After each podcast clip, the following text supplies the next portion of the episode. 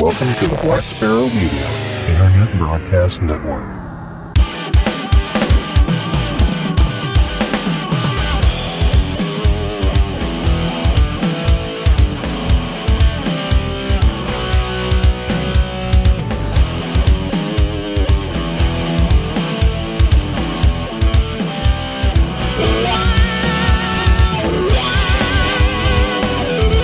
You are listening to Linux in the Ham Shack.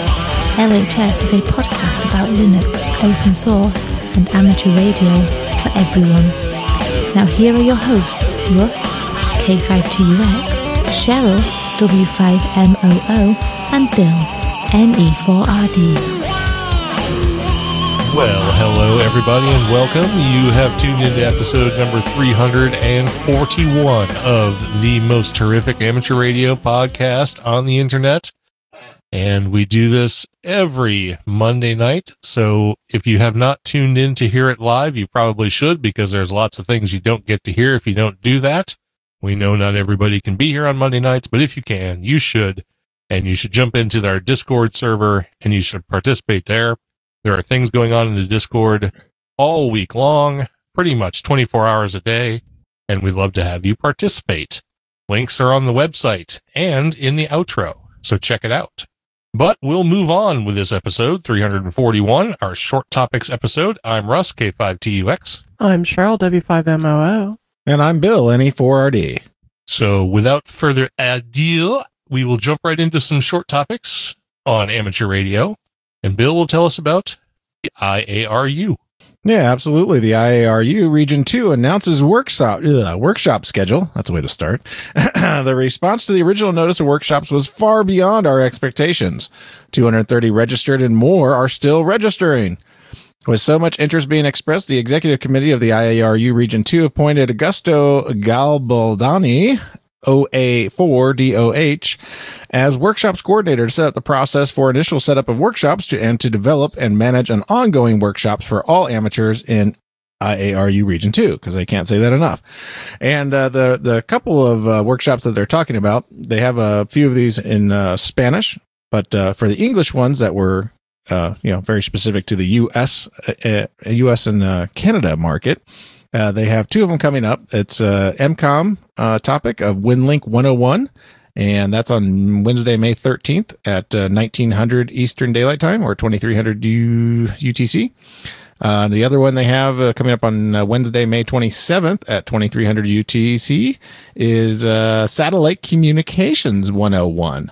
So I, I, didn't know they were even doing these, but I guess they are. So uh, yeah, check out uh, the IARU Region Two website, and we linked it in the show notes here, and for future and uh, uh current topics.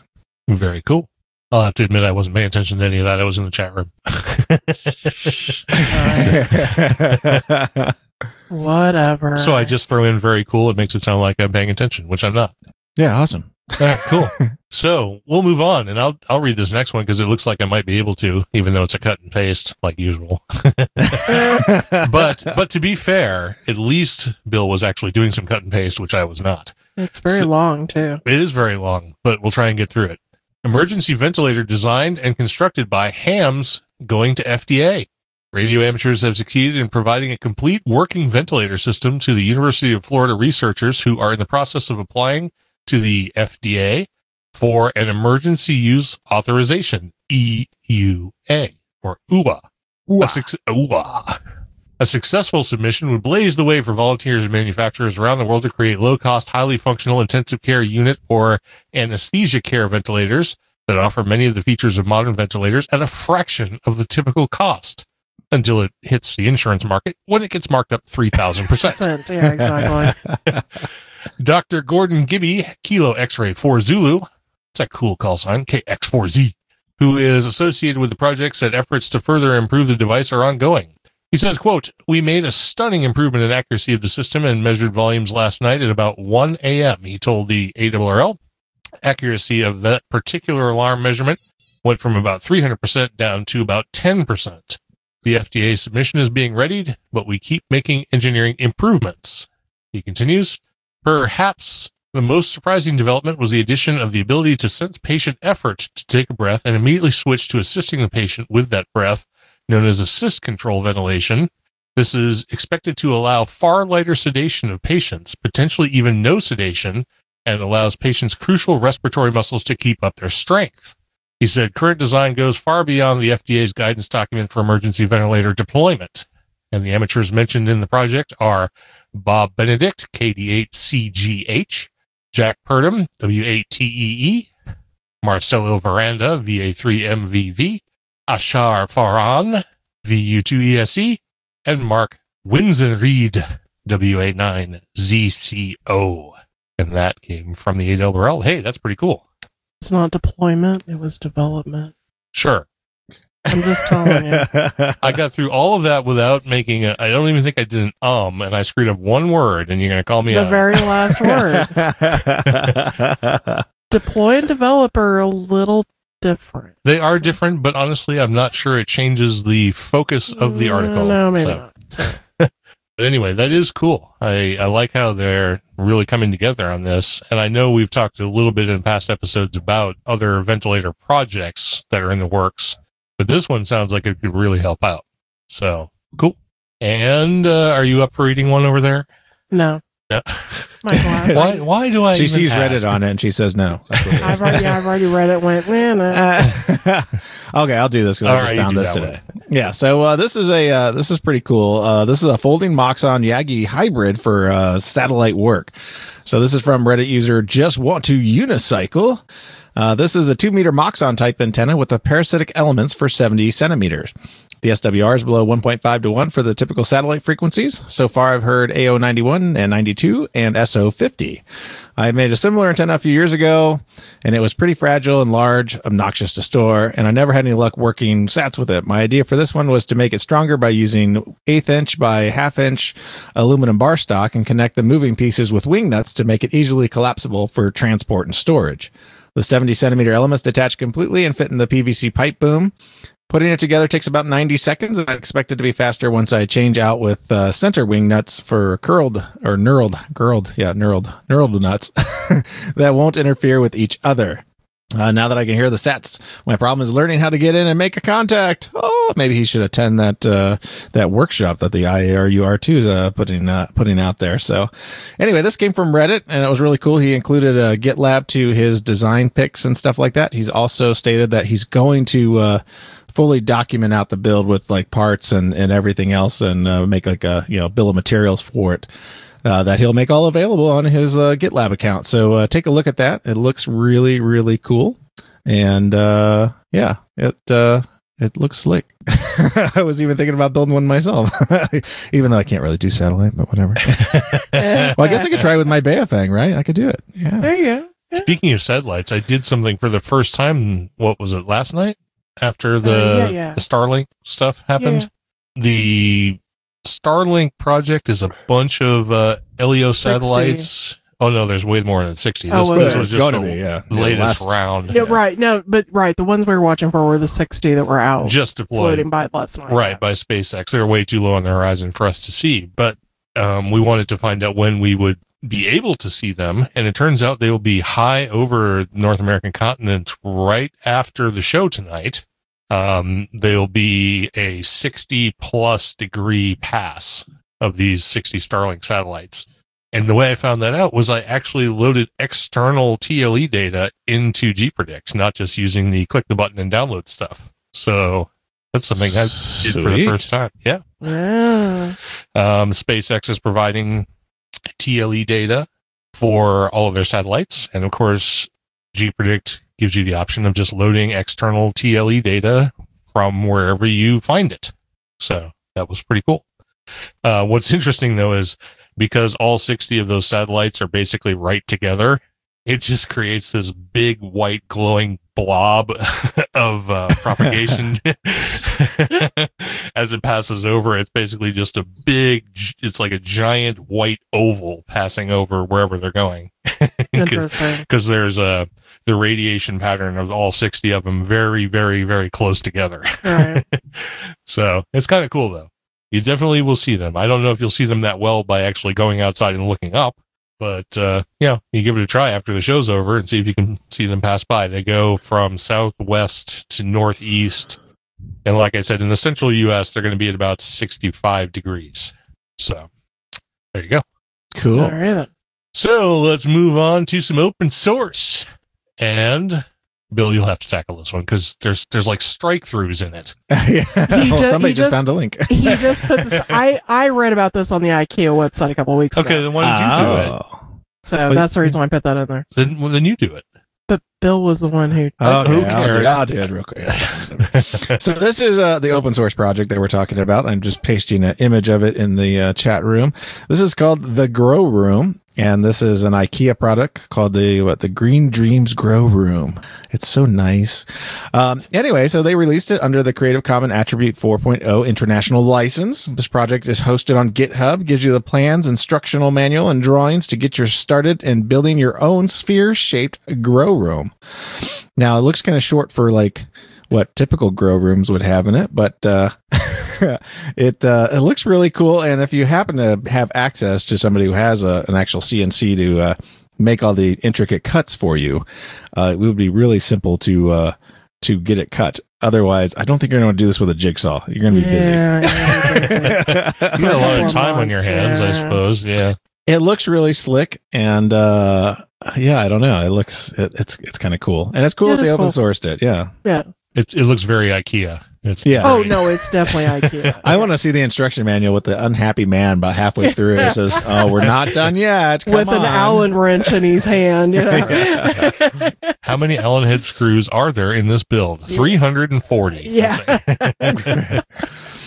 At least Yeah. they didn't name it like the Bake or something. Yeah, yeah, I was waiting for So- something like a forlorn larga larga larga room. It'll be the Circle Planten. Yeah. Yeah, and that's probably what it would be. So. Yeah. House that Jane built. Oh wait, never mind. I, I have been known to be walking through IKEA because Russ's mother is from Sweden. I've been walking through IKEA and I'll call her. I'll be like, So, what does this mean in Swedish? And I'll read her the name off of a tag, and she'll immediately go, What have you got? I'll be like, A bookcase. And she means this tall wooden case or tall wooden rack or something like that. I'm like, okay, so I'll move on to the next time. She's like, Will you stop? yeah. to, to be fair, most of the IKEA names are nonsensical. Some, yeah, they're some not. do mean made, things. made up mostly. Yeah. Right? it could be like names. Well, it's Yeah. like one of the toys the dogs has is a Gosigrata, which is a it's a or it's a rat. And so Russ called her and she's like, "What is it?" And he's like, oh, "It's a stuffed animal." And she's like, "That means soft and cuddly rat." And he's like, "Oh, well, the dogs will like that." She's like, "What is it?" And he's like, "It's a rat stuffed animal." And she's like, "Oh, okay." soft and cuddly though. Yeah. Pu- publicly shame IKEA for having the cutest stuffed shark toy That they went that we cannot that's been get. out of stock for like six months. Oh, I think we have one of those. The little one or the big one? Because they have the big uh, ones. The little one is like you know seven or eight inches long, maybe. Yeah, I think we got that for uh for my grandson when we were in uh, the Minneapolis one. Of course. Yeah, they've we also got him of the snake. Uh, the snake is called something silly too. I can't Yeah. remember. Yeah, like, they they have been out of the like shark- jungle stragan or something like Something that.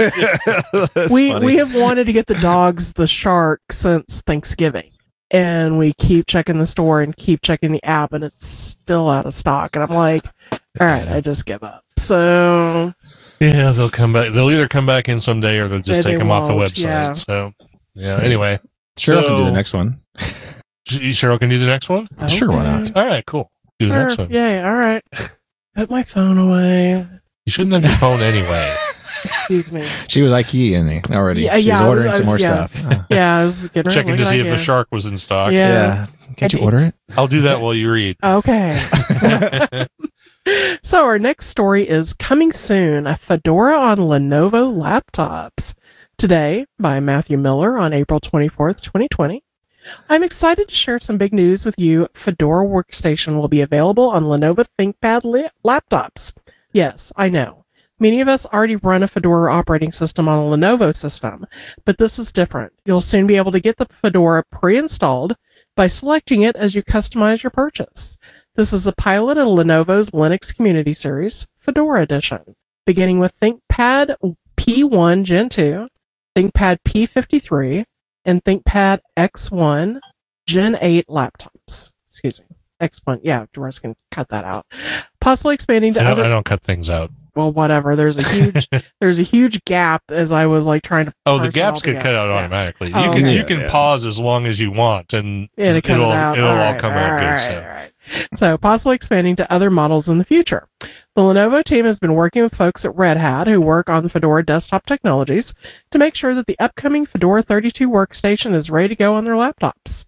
The best part about this is that we're not bending the rules for them.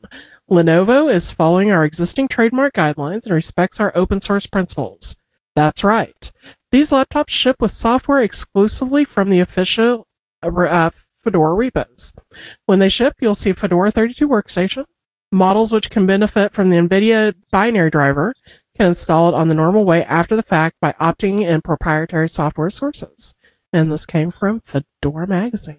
Woot woot woot. Yeah, Bill's Bill's got like a hard on for Fedora. Every time I try to make some sort of weirdly like I, I could like see like smoke coming out of your ears. Like, how am I going to tie this together? And I can't make any sexual references. People get upset. Oh yeah, yeah.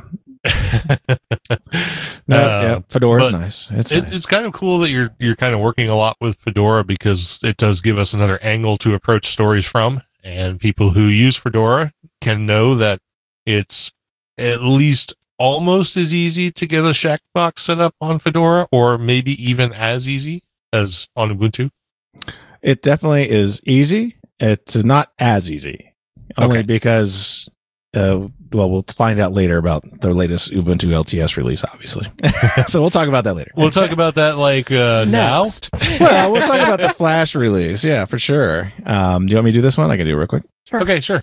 Yeah, sure. So we have a Flash release. Actually, we had a couple of Flash releases. I'll, I'll talk about our first one here, and it's of course Ubuntu 20.04 LTS is released on April 23rd, 2020. Canonical, uh, the publisher of Ubuntu, today announced the general availability of Ubuntu 20.04 LTS with a particular emphasis on security and performance. Ubuntu has reached uh, the top of the independent rankings of enterprise Linux security. Uh, Ubuntu 20.04 LTS applies kernel self protection measures, assures uh, control flow integrity, and adds stack clash protection for systemic forward looking enterprise security. So if you need all that, go for it. Uh, let's see what else we have here. So uh, it also includes secure boot. So that's something new to protect against low level attacks and rootkits, often employed by advanced persistent threat groups and limits attack proliferation or blast radius with strict snap confinement of key exposed applications on the desktop and server, such as those as the local uh, Kubernetes packages, MicroK8s. Uh, to mitigate social engineering attacks, Ubuntu 2004 LTS introduces Fast ID Online or FIDO. That's kind of interesting. Uh, for universal multi-factor and passwordless authentication, WireGuard is a new and simplified VPN with modern cryptography uh, defaults. WireGuard is included in Ubuntu 2004 LTS and will be backported to uh, Ubuntu 1804 LTS for those of you that do not want to update uh, to support widespread enterprise adoption. Uh, let's see what else we have. Uh, the new Windows subsystem for Linux version 2 and Windows 10 enables deep and direct integration of Ubuntu and Windows desktops and servers, both for cross platform development and for sophisticated blended Windows Linux production capabilities. So many, many, many, many, many updates and many, many, many, many changes. So check it out. Uh, the latest release of Ubuntu is out. Yes, it is, and I have something to say about that when we get to the next topic. Not well, not the next topic, but Linux and the Ham Shack. So, Sure. All right. So you're going to talk about uh, Manjaro. Yes, I'll mention this real quick. So this is the the operating system I, or distribution I hate to or love to hate. so, so yeah, Manjaro, uh, you know, not wanting to be left behind. They released 20.0 Linux distribution. Uh, its code name is L- Lysia, Lysia, Lysia, I'll say Lysia? Lysia, Lysia, and has been released on April 27th, 2020. Oh my God, that's like today. It's right off the presses, even though the build is from yesterday. Uh, the release is the second big Linux release in a short period of time. That's right. They just had 19 and it was a stellar release, except for if you tried to compile something like I did yesterday. Um, Interested users can download full and minimum ISO images from the project's uh, official download site. Manjaro 20 is offered in KDE Plasma, XFCE, GNOME, and Architect, as well as cinnamon flavors. So tasty. Maybe we'll have chai next time instead of just cinnamon. I like a little chai. um, XFCE version uh, of Manjaro 2.0 remains the project's flagship version, and I can attest to that.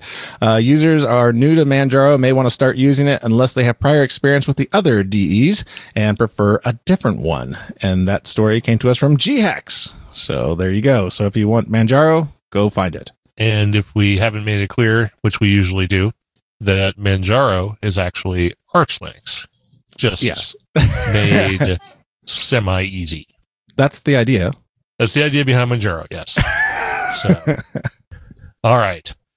So, with that, we've come down to the end of our open source topics, but we're going to talk more open source in our Linux in the Ham Shack segment. And these are, of course, stubs of topics. So, Bill, guess what? You get to handle most of this, uh, except to the point where you want me to comment on why you're wrong about GNOME. We'll get to that in a minute. But, Yes, uh, okay. yes. So, So go- I'll talk about a it. little bit about since the latest releases are out. I'm kind of refreshing the videos, and uh, I I did one real quick with GNOME on Ubuntu 2004, which is the the regular disk that you get.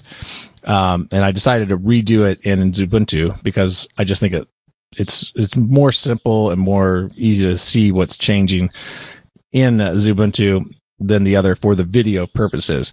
But the instructions obviously will work for any of the flavors of Ubuntu 2004 LTS. And uh, I do have to say, it was uh, super easy and quick. The only thing that was slow was my internet connection. Thanks to all the people at home suffering from, uh, you know, uh, work from home syndrome. moving all the crap onto your new NAS. Yeah, and we got got at least uh, six terabytes thrown on the new NAS, so that's so great. We uh, got that all working, so I'm real happy about that. But uh, yeah, so I shot the video in the uh, in the uh, in the VM. So that's how I did the install and everything else. I'm going to finish up the uh, voiceover and everything else, and then put a little intro and outro in it. So that will be available on our YouTube channel as soon as I get it, and then of course it'll be linked in the show notes here. So I don't know if I'll have it out before we actually get this episode out, which probably won't. But um, be on the lookout for uh, for our YouTube video. If you haven't subscribed, click the subscribe button, and then you can click the little bell if you want to get notified as soon as new videos are out. And uh, you installed 2004 LTS. Do you want to talk a little bit about your Shack computer? Yeah, it sucks. well, besides the up computer part of your Shack computer. Well, I, I'm not. I'm not unconvinced that it's not 2004 that's locking up the machine because it ran flawlessly on 1804. So, and I can't imagine just installing new OS suddenly caused some sort of weird hardware problem because that doesn't seem logical. So I'm wondering if 2004 didn't bork my computer. But one, I- I'm gonna I'm gonna go ahead and reinstall. I actually spent some time partitioning the system this time, where I actually separated out temp and var and opt and user local. So doing a reinstall will be a lot easier this time around. Um, but the biggest thing I've noticed is that when you do like a do release upgrade from 1804, for some reason 2004 is not considered an LTS. At least it's not on my machine. Uh, it won't. Not well because you're going from 19.10 or what or 20. Uh, No, no, no. I went from 1804. Yeah, so you can't upgrade. You can force it to upgrade. No, I know you can. I I did it from 1804 and from 1910, both. Oh, okay. And if you do just a do release upgrade without specifying the D option or going into the config file and allowing Yeah, it for non LTS release, it won't. Yeah, not till dot one. So it has to go to ah. it has to go to 2004.01 before an LTS will do a do release upgrade without being forced to. Well, then hell, I shouldn't have upgraded so soon. That's been documented. oh, I guess so. Yeah. I know, and I've said it too. You never go with a dot zero release because you know you're just going to get screwed. And apparently, that's exactly what happened to me. Your left out the mileage KY, may so. vary, but I did a GNOME and I did a, a Ubuntu, and both of them ran fine. I but I haven't run like you know long term software on it. You know, I just did it for the video purposes.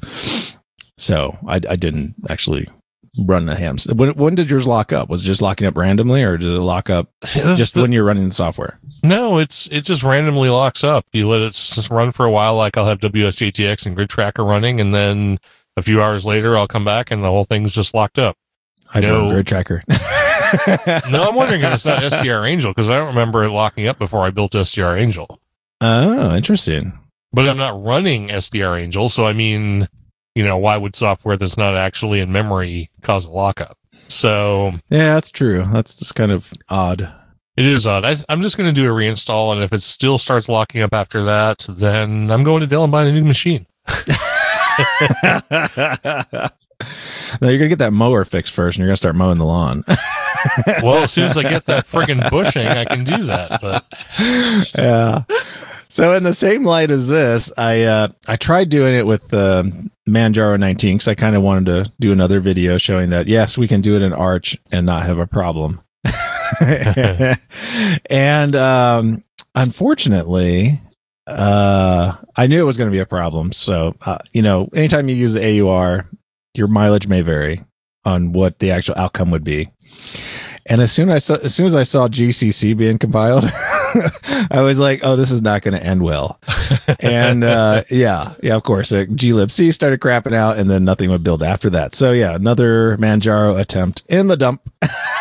so I uh, I just flashed that machine with this uh, Manjaro 20. I have not uh, have not gone through the steps yet, but um, I will I will give you feedback on that in a future episode, or magically a video will appear in our YouTube channel showing success. Look, you can get some applications running on Manjaro without pulling your hair out. Um, but of course, in the VM, having to compile stuff it takes a while, so uh, all that stuff will be fast forwarded for your pleasure. okay. Oh, boy. it's just it just So- reminds me of Garth ribbed for her pleasure. Yeah. so and then the the last thing was my opinion thing I had in here, and it's it's why I hate GNOME. now we I can't even pronounce it right, so you don't get to complain. okay GNOME There. GNOME. anyway, We had someone on the show many years ago who told from the GNOME project who told us that's how you say it. So Yeah. if, you, if you're saying well, I believe gnome, it. I believe it. yeah. So if you're saying gnome and QT, grow up. Ah, okay, I'm so sorry. I'm you're totally illegitimate here, so don't listen to anything I have to say. No, that's okay. Anyway. You're going to totally rebut anything I have to say about GNOME once you uh, tell me all the things you hate about it. So let's go.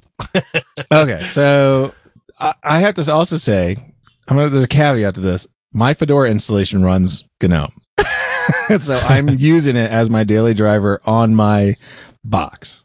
So it's not like I'm a pure hater, but I do have a problem with it, especially when you're trying to show stuff like in the menu, like in the grid. I guess the super menu or whatever you want to call that. You know, when you hit the Windows key and you get the uh, Windows 8 start menu in it. um, you can't read anything because you know, especially if you have like a, you know, mine have cruddy monitors out here in the garage because they're garage monitors. Uh, the 1600 by 900, which should be plenty big enough for, you know, doing stuff on. But like, you can't read any of the stupid text on any of the items. You have to know your icons.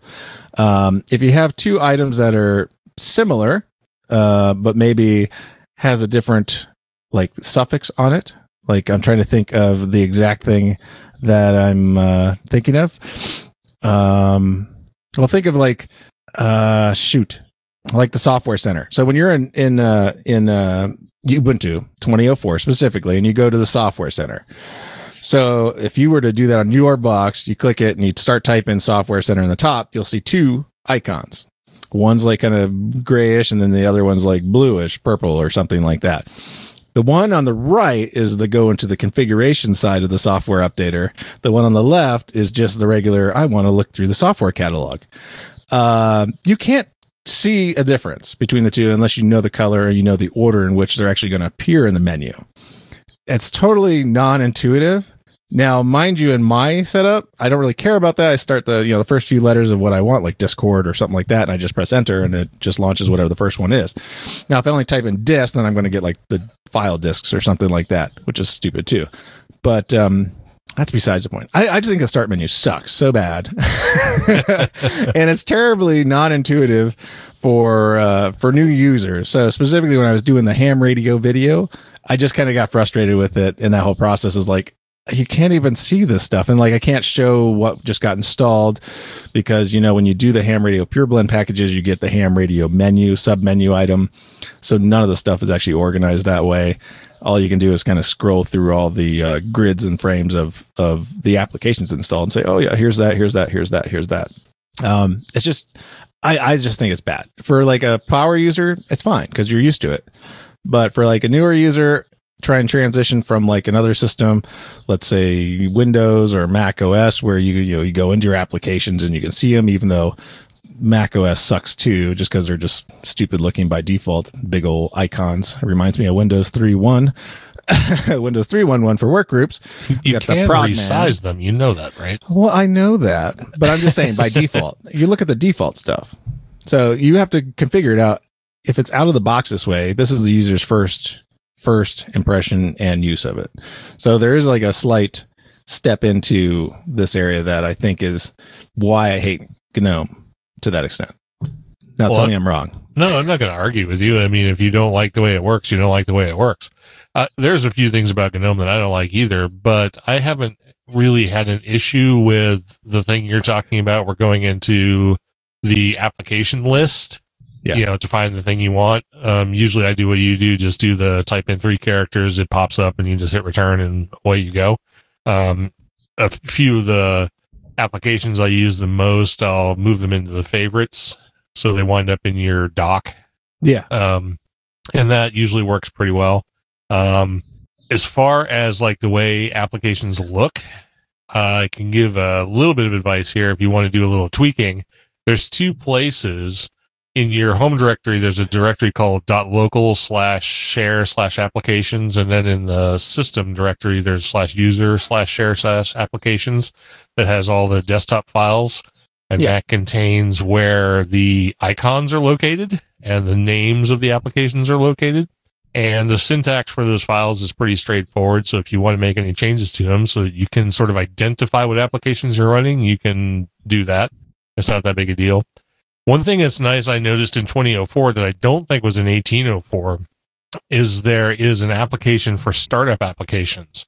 If you go into the super menu and start and start typing startup, S T A R T E P, Mhm. then you get an option to go into a startup uh, startup application launcher thing where you just it allows you to do things like um well I use it for what do I use it for? Probably Well, use it for- Discord and stuff like that. I use it for Rig Control D for one thing. Uh, Oh, to okay. start up Rig Control D on login. I use it for Barrier to start a Barrier on login. And it makes it really easy to get an application to start up on login.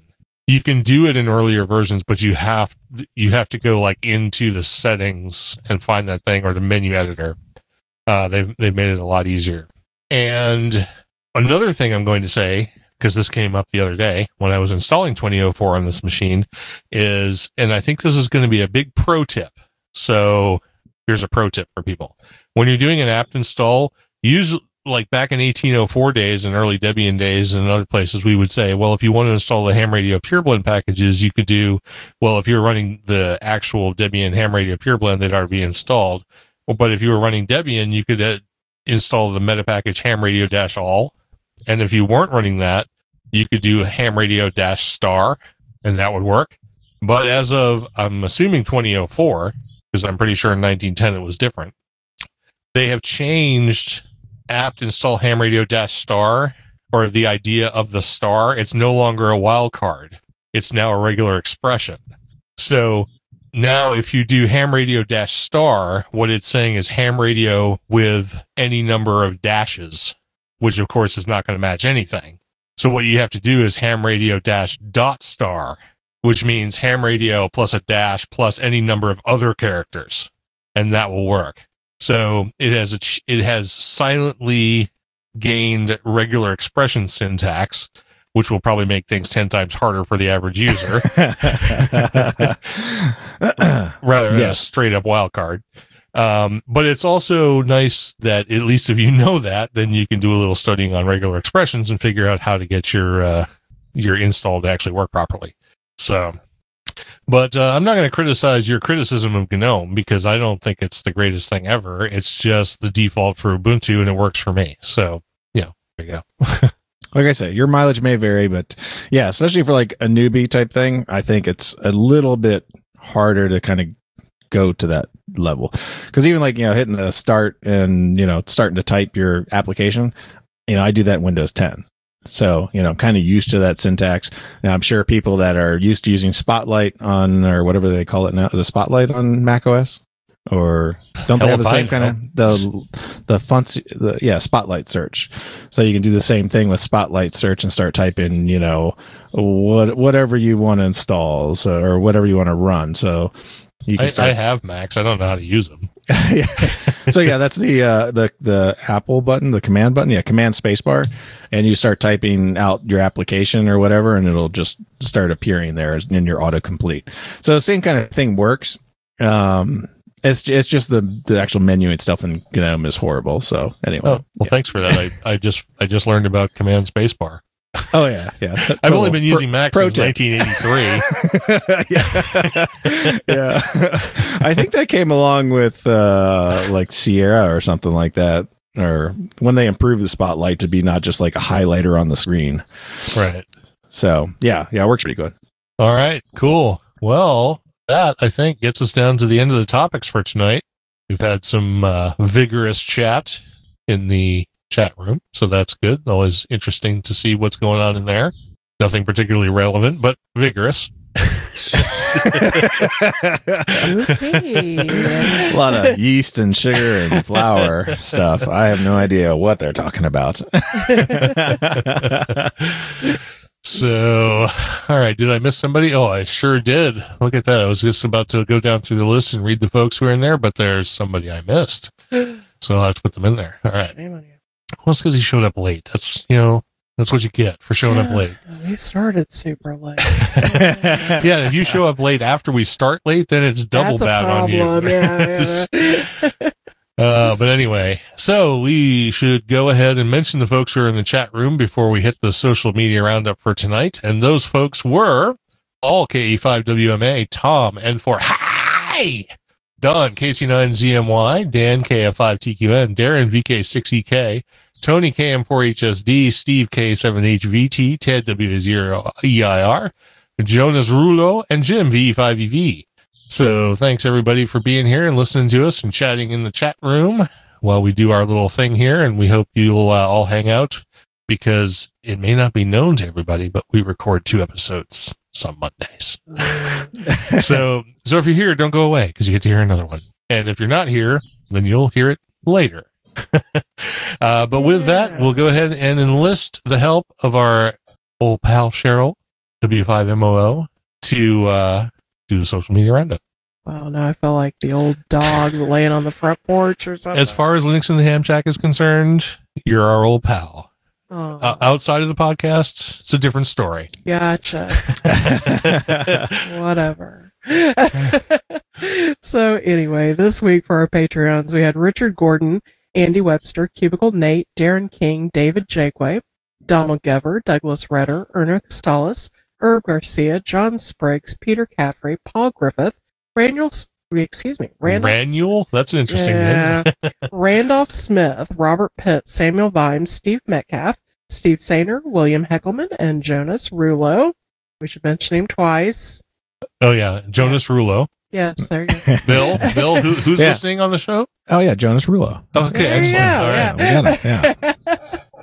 For our subscriptions, we have Robert Black, Randolph Smith, Robert Halliday, James Lewis, Fred Cole, Michael Burdack, Alan Wilson, Ronald Ike, Michael Connolly, Steve Biella, Jim McKenzie, Dylan Angle, Johnny Kinsey, Robert Yerke, Bill Piotr, Darren King, Thor Wiegman, Todd Bowers, Kevin Ivey, John Clark, Bill Collins, Jeff Zimmerman, Tony Coberly, Roger Pereira, Jeffrey Boris, Michael Carey, Steve Hupler, and Michael Joplin.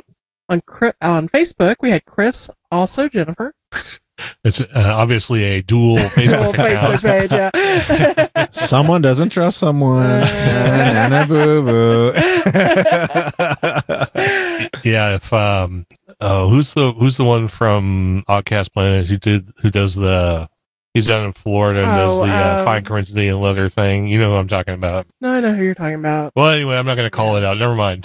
Let's Yeah. move on. Yeah, he, he, he did get in trouble and she's he on it. did. He did. Yeah. But anyway. he got himself some fine Corinthian leather. yeah, he did. Yeah. and she's now on his Facebook page. so on Twitter, we have at Minor Second, at KE5WXN, at Mick Cata, at KC7JPC, at The Crimson 86, at Ham Radio Testing, at KE5RHJ, at Beza Calico, at Speedy Tux, at CT underscore McCardle, at Lockdown Morse, at Dr. H underscore Sissenman, and at Cincy Hamfest. Let me say a quick thing about Lockdown Morse. That is a guy who is doing, because of the lockdown, he's a British ham. He's doing a YouTube series on learning Morse code in his own sort of way. So if you're locked down and you want to learn Morse, maybe check him out. Just do a YouTube search for Lockdown Morse or go to his Twitter Lockdown Morse and Get click on the link information over to there, yeah. YouTube. So there you go.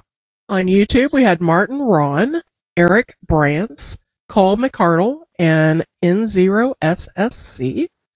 On the mailing list, we had Mark N3CAN, and there were no merchandise sales this week. All right. Well, I think we've gotten down through it. How about Woo. that? So we want to thank everybody once again who has listened to the show live, who has participated in the chat room and helped us have a good evening. We appreciate all of you. And just as importantly, we appreciate all the folks who download and listen to this podcast every week as we put it out because we wouldn't do a show if you weren't there to listen to it. So thanks very much for that. And with that, we will move on from our short topics episode number 341 of Linux in the Ham Shack.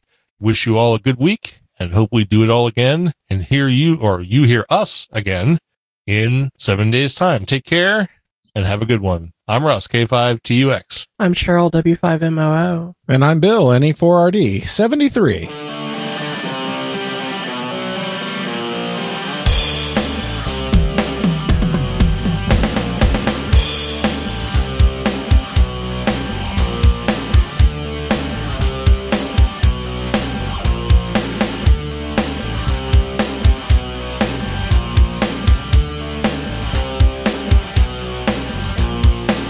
Thank you for listening to this episode of Linux in the Ham Shack. LHS is a community sponsored podcast. The live show is recorded every Monday night at 8 pm Central Time, plus or minus QRL. Connect to the live stream at url.bcts.info stroke LHS Live. Our website is located at lhspodcast.info. You can support the podcast by visiting the LHS Patreon page at patreon.com stroke LHS podcast or by using the contribute link on the homepage. Get in touch via social media. We have a presence on Discord, Facebook, IRC, Twitter and YouTube. Our IRC channel is hash LHS podcast on the Freenode network and the Discord invite link is url.bcts.info stroke discord. You can also drop us an email info at lhspodcast.info or leave us a voicemail at 1909 LHS show. That's 1909 547 7469. Visit the online LHS merchandise store at shop.lhspodcast.info for fun and fashionable show-themed merchandise. Become an ambassador and represent LHS at a local Linux convention or hamfest. Email ambassadors at lhspodcast.info for more information or visit the homepage for details. Until next time, remember to always heed your hedonism.